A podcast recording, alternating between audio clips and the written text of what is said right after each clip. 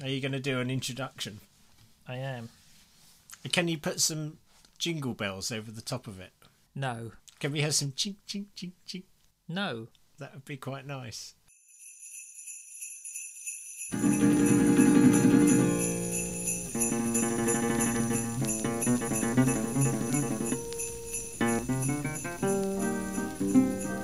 Welcome everybody to episode 32 of the Mid Faith Crisis podcast. My name's Nick Page, and I'm joined by Joe Davis. Joe, how are you doing? I'm doing very well indeed, thank you. Very good. Hello and happy Christmas.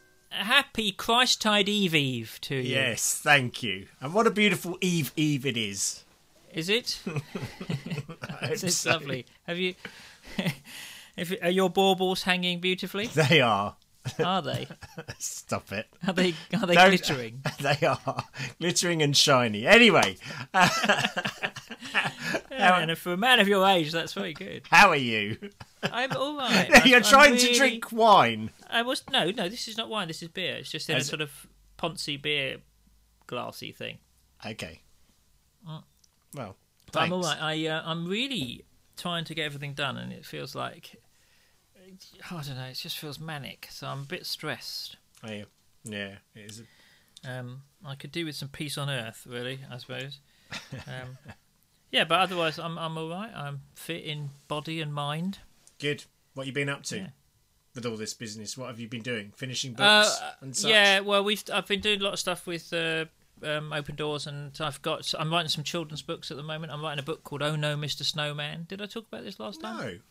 Yeah, I'm writing a children's book called Oh No, Mr. Snowman, which I suppose will be out next Christmas, and doing some bits and pieces. So that's quite nice, really, because you sort of... Yeah, that's quite nice to write for children. As long as I don't have to meet them, it's great. Mm. You know. And have you seen the new Star Wars film? I have not yet, so no spoilers. I hope to go tomorrow. Yeah, I haven't seen it. Oh, yeah. But, anyway. Okay, well, I'll say more about you. It.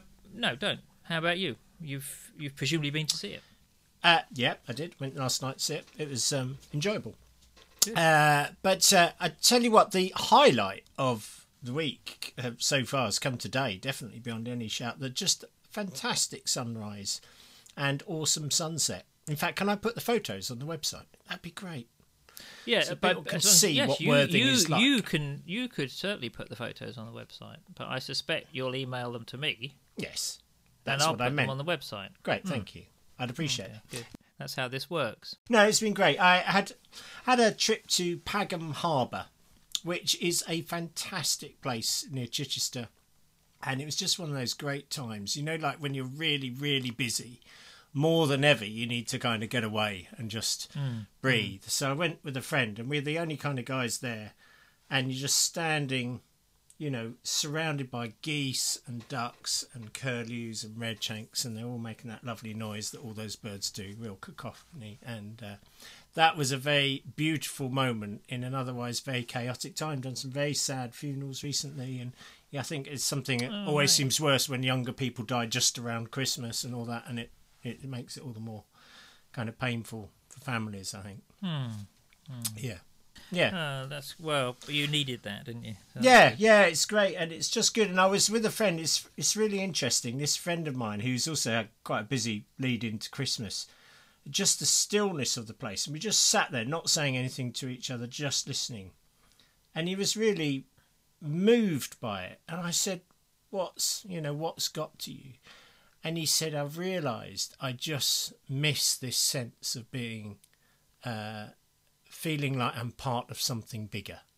I thought it was a really interesting phrase, that feeling that you're part of something bigger, and feeling, I mean, I know this sounds whiffly and Californian, and he isn't whiffly and Californian, I hasten to add, but it's just that sensing that connection to the earth and the bird life and the sky. Yeah, no, I get that entirely. I had that. I get that at some time. And I know you mock me about my historical bent. Yes. It's very historical and quite bent. It is quite bent. But I've had that in certain, the places where the bigger I feel part of is history. You know, where you feel part of a stream of stuff. Yeah. And I suppose that, again, comes to the fore this time of year as well, with Christian festivals and that kind of thing, where you just feel absolutely part of this great sweep of history. It's not just you. And that's why I think some kind of tradition is important as well, that it sort of roots you in that and gives you a place in that. Yeah, I agree. I think sometimes you can walk into a really old cathedral, can't you?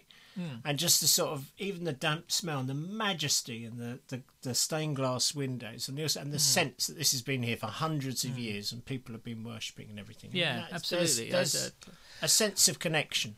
Yeah. Mm. Great. Yeah. Well, good. Well, we need that. So let's. Shall we get on? Shall we? Have we had some feedback? Have we had some emails and stuff? We have. We've had a couple of emails. One from David, who just caught up on episode 60, which included the ontological references. He says, actually, I know. I knew we'd get in trouble for that. And he says, actually, I thought you both explored the issues with grit and grace. I don't know whether you're grit and I'm grace, or but that was good. And he said, but as a long-time religious professional, I was struck again by how difficult the Christian story has become because of all the baggage of doctrine. Mm. That, I can't believe, is at the forefront of many people who once would have been trad. Cultural Christians are now trad cultural pagans. So he says, a book you could add to your list is by Melbourne writer John Carroll, The Existential Jesus, which begins with he and others reading Mark's Gospel as if for the first time.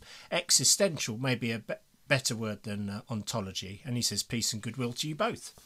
Very good. Yeah, so thanks for that. We have intelligent listeners. When I think of existential, I always think of, Jean-Paul Sartre sitting outside a French cafe smoking a Gauloise and... Mm.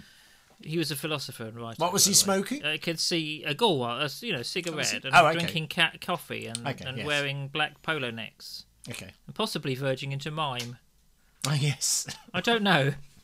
Maybe I've got a wrong view of it. Okay, look. It's quite possible. You're wandering off again. Let me bring you back to Phil. Okay. Phil says, well, actually, Phil, just thank you. Thank you for writing such a lovely, lovely email. He says, I know you weren't entirely convinced by Jesus Part 1 episode, but he said basically it was really good and he really appreciated it, and then he listed a page full of quotes which I really appreciate. All creation will be redeemed, the resurrection inaugurates the future of the material world, and then he says the love, the friendship trumps the different theologies, enables us to engage, and kindness touches you at a profoundly deep level so that you know it to be true. Anyway, there's all these things that I can't believe we actually said, but some of them look all right, don't they, really? Anyway, must have stolen them from people. The fact that someone has listened so intensely and written out the quotes actually was really lovely. Phil, thank you very much indeed. That was a really encouraging email and really appreciate it. And he finishes by saying, wishing you, your families and all those you love a blessed Christ-tide and looking forward to the Eve podcast. So thank you very much indeed. And he talks about a film. He well, I film did. In there, but I think we'll hold off on that. I'm holding off on the film. We will do a films episode, I think. I know, in fact. So thanks, Phil, for your recommendation. We'll come back. Even the good lady to whom I married has started mentioning films to me that must be in the formational. Yes, the good lady to whom I am married rarely lasts through an entire film. She's renowned for falling asleep within the first sort of 30 minutes of it. Yes, she fell asleep in Raiders of the Lost Ark. How do you do that? Yeah, how do you do that? Plus, her cousin is in it. Her own relative is in it. Yes. Is her cousin Harrison Ford? No, sadly not. Her cousin is the guy who played Ron Lacey, who played the Gestapo. Oh, really? Or was. Yeah, sadly he's passed away now. But but no, she's renowned for basically sleeping through most of it. But if that's what you need, that's fine. Fine. Great. So anyway, well, it's Christmas, and it is. I think we promised the good listeners a Christmassy episode. I like to think of them. I like to think of our listeners listening to this on Christmas Day morning, maybe just peeling the overly large Brussels sprouts and putting a little cross in their bottoms. Yeah, indeed. Stuffing a reindeer. Exactly. I don't. Mainlining on sherry, all that kind of stuff. Exactly. Well, yes, and if you are listening to us on Christmas morning while you're preparing the food, calm down. It'll all be all right. It will. Just draw yourself a nice schedule, get everything organised, and don't over cater. Do you overcater? I always overcater. Well, I do, but deliberately, because my entire family, with the exception of the good lady to whom I'm married, prefer the leftovers to the actual meal itself. I mean, we love the actual meal. I agree with that. But we love the leftovers and Boxing Day sandwiches and turkey curry and but even then, I always over. I mean, I cook enough turkey to feed the sort of Red Army. You could do really. You're eating turkey into sort of way into spring. Yeah. Sort of, you've reached May and you're still only halfway through a leg. But anyway, I think I've been thinking about Christmas, and I don't want this to be sort of a grouchy episode. Don't you? No, but you're in it. But I am in it. Scrooge is here, everybody.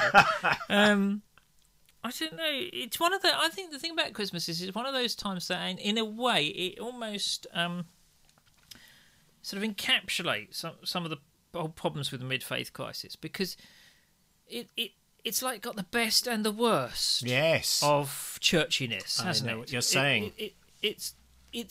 Its core message and everything that it's on about is so great, but it's been laden with more and more stuff, and so that it actually defeats the purpose in the end. It becomes immensely sort of stressful and difficult. Yeah, I agree. And I think one of the problems is I do think it's happened over really the past couple of decades, is that I think it's got too much joy. That's what I would say. And so you didn't want to get all grouchy. I think this is you not getting grouchy. Yes. No, I think they've overdone the joy and the fun. I think they've overdone it because you have a lot of fun and you have a lot of joy and you have gifts and you have everything, and then the next year you think, oh, I've got to do more. So I've got to have more joy and more fun. We've got to have more events, right? And then the next year it gets even bigger, and so and in the end it tips over. If you pour too much. It's like eating a whole box of chocolates, isn't it? A whole box of... Well, you could do that, but I mean, it's not many... It's like eating a... I understand there are people that don't do that, yeah.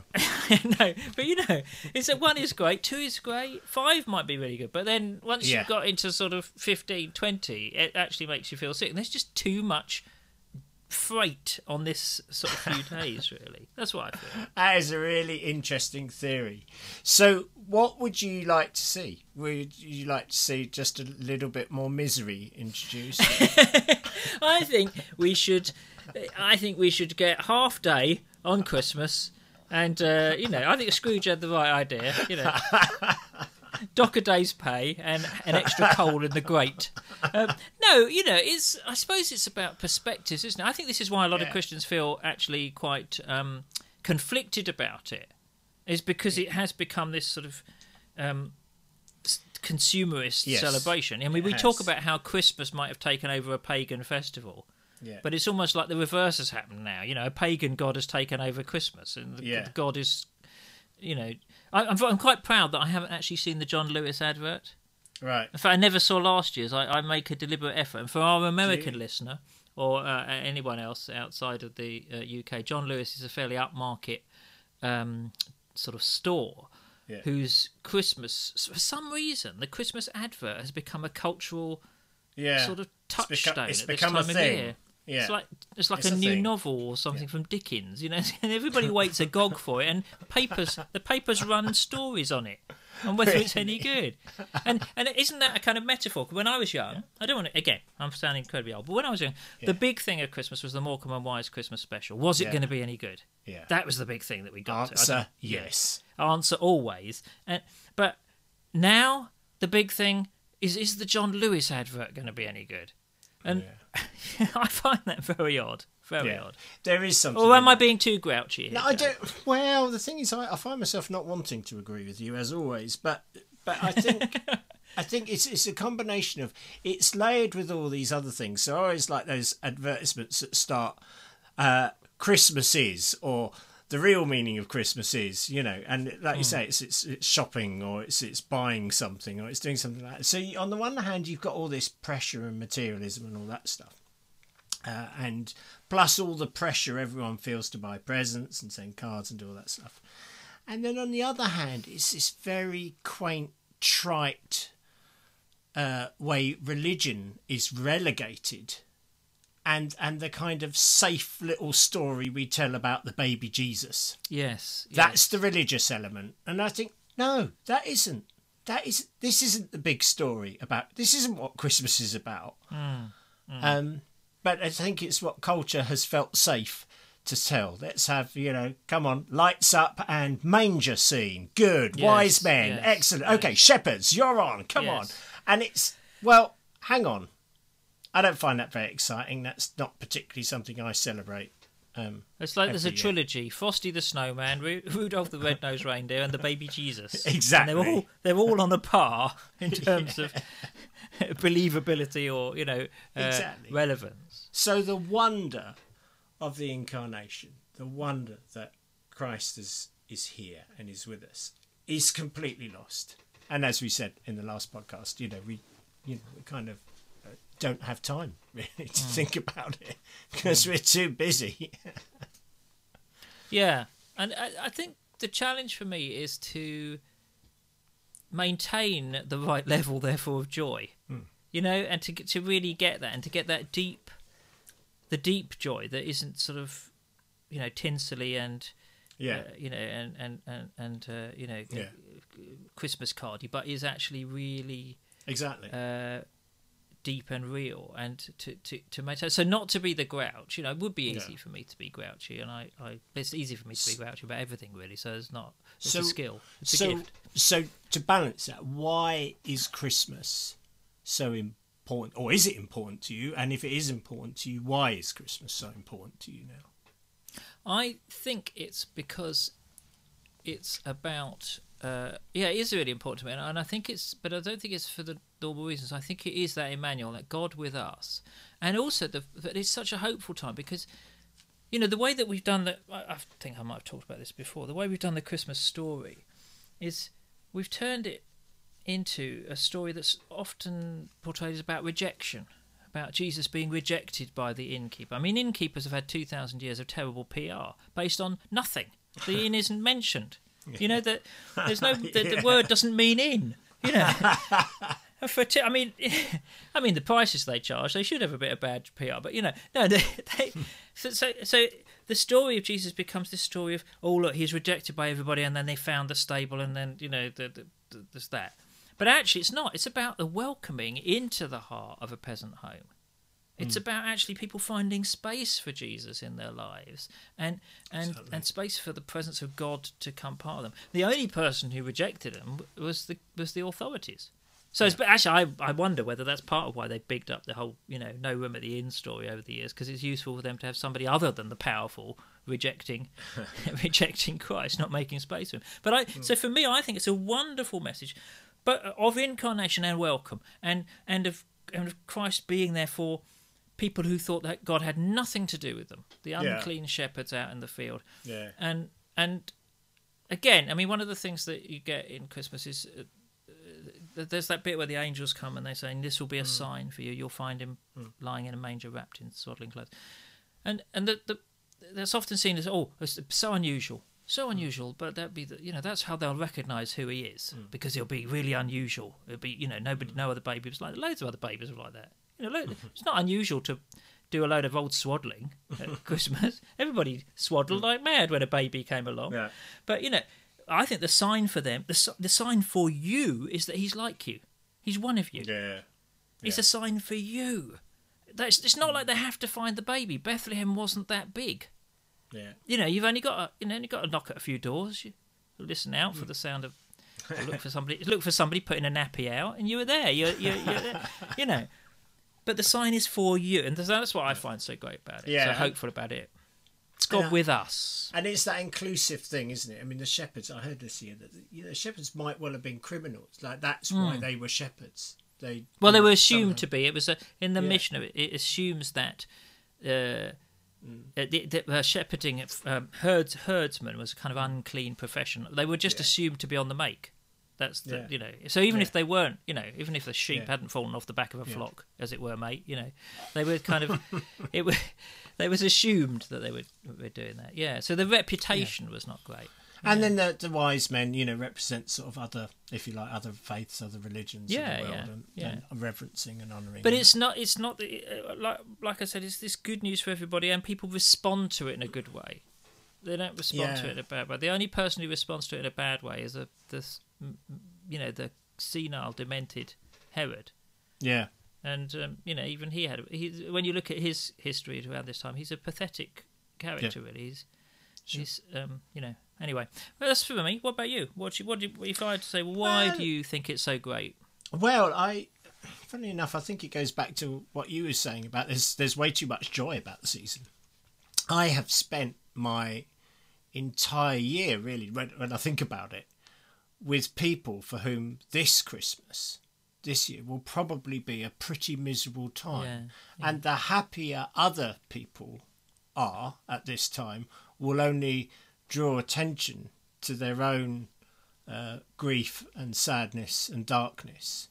And so for me, I think the past couple of years, this season has become so important because of that metaphor of light in the darkness. Mm. And, I love the incarnation, and you will know. I get off on the fact that there's kind of two great incarnations. There's the incarnation at the beginning of time, where God says, "Let there be," and pours Himself into the creation.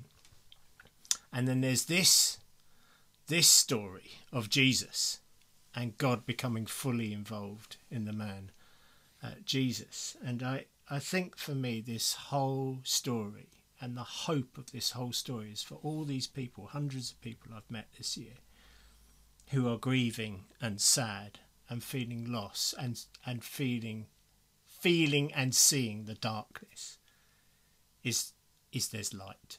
Mm. There is light, and the darkness cannot overcome this light. Mm. And for other friends I know, there's friends I know who are going through the darkest of depression at this time, and that's such a horrible thing, mental health, when it's poor, and it's such a dark place. But in that darkest of dark places, I believe that there's a light shining, and if you dare follow the star all the way into your darkness, then Christ will be reborn, and that's the hope of the world. So for me, it's not really a celebration of a baby being born, though that, is of importance, I guess. It's that Christ can be reborn in your darkness today. There is light and there is life. And actually, if you follow the star right into your darkness, you will discover Christ there, deep within you. Lovely. Yeah, well, I just think it's fantastic. I really do. So when I wish someone a happy Christmas, and I do all the time, actually behind that happy Christmas is a sort of, no matter how bad things are for you, no matter how dark things are for you, there is a joy, there is a light and a joy that simply cannot be extinguished. And may you know that light and joy. Mm. And may you discover it and find it, and actually let it become brighter and brighter. Mm. Lovely. Well, I think we shouldn't really prolong this episode, because I'm sure we've all got a lot of wassailing to do. I believe. Thank you. Good word. Yeah. Yeah, it's very Yuletide. But I think we could say, okay, let's think about this. What can help us through sort of some of the Christmassy overload here? If you can give yourself a gift. If our listeners could give themselves a gift, I mean, what would you suggest that they? Well, I would have thought Comté. It's a delicious French cheese. It's got an exquisite nutty flavour. I was thinking, and maybe this is just me, but I was thinking something more spiritually forming. Oh, I see. Yes. But hey, cheese is quite spiritually forming, I think. You're being serious now. I am being serious. Well, so, you brought it all down with all your light and the darkness. I did, eye moistening stuff. Well, as fate would have it, Soul Place meets in couple of days' time, because this is recorded Thursday night. It's the 21st of December. It's the darkest day of the year. Mm. And we're going to, you know, we're going to share about the highs and lows of the year, and we're going to break bread and drink wine, but we're going to switch the lights off and we're going to light a candle. Mm. And I can't tell you how much I am looking forward to that simple, symbolic act. Mm. And it's nice to be doing it with a group of people. That's great, but I should probably also take myself off late one night and do it on my own. There's something very powerful about switching off all the noise around you, switching off the lights and lighting a candle. Mm. And that, I think that goes beyond a mere physical symbol and can really touch your heart quite a deep place. Mm. So they're a really practical thing that listeners could do at some stage this Christmas. Do it Christmas Eve, even do it Christmas night if you're still conscious, or at some other time. Just create 10 minutes of stillness, switch off the lights and light a candle, and just be with that light for a moment. Mm. And allow that light to represent for you the light of Christ that comes to the deepest, darkest places of your soul. Great, yeah. What would you say? Well, I would say that is a good thing to do.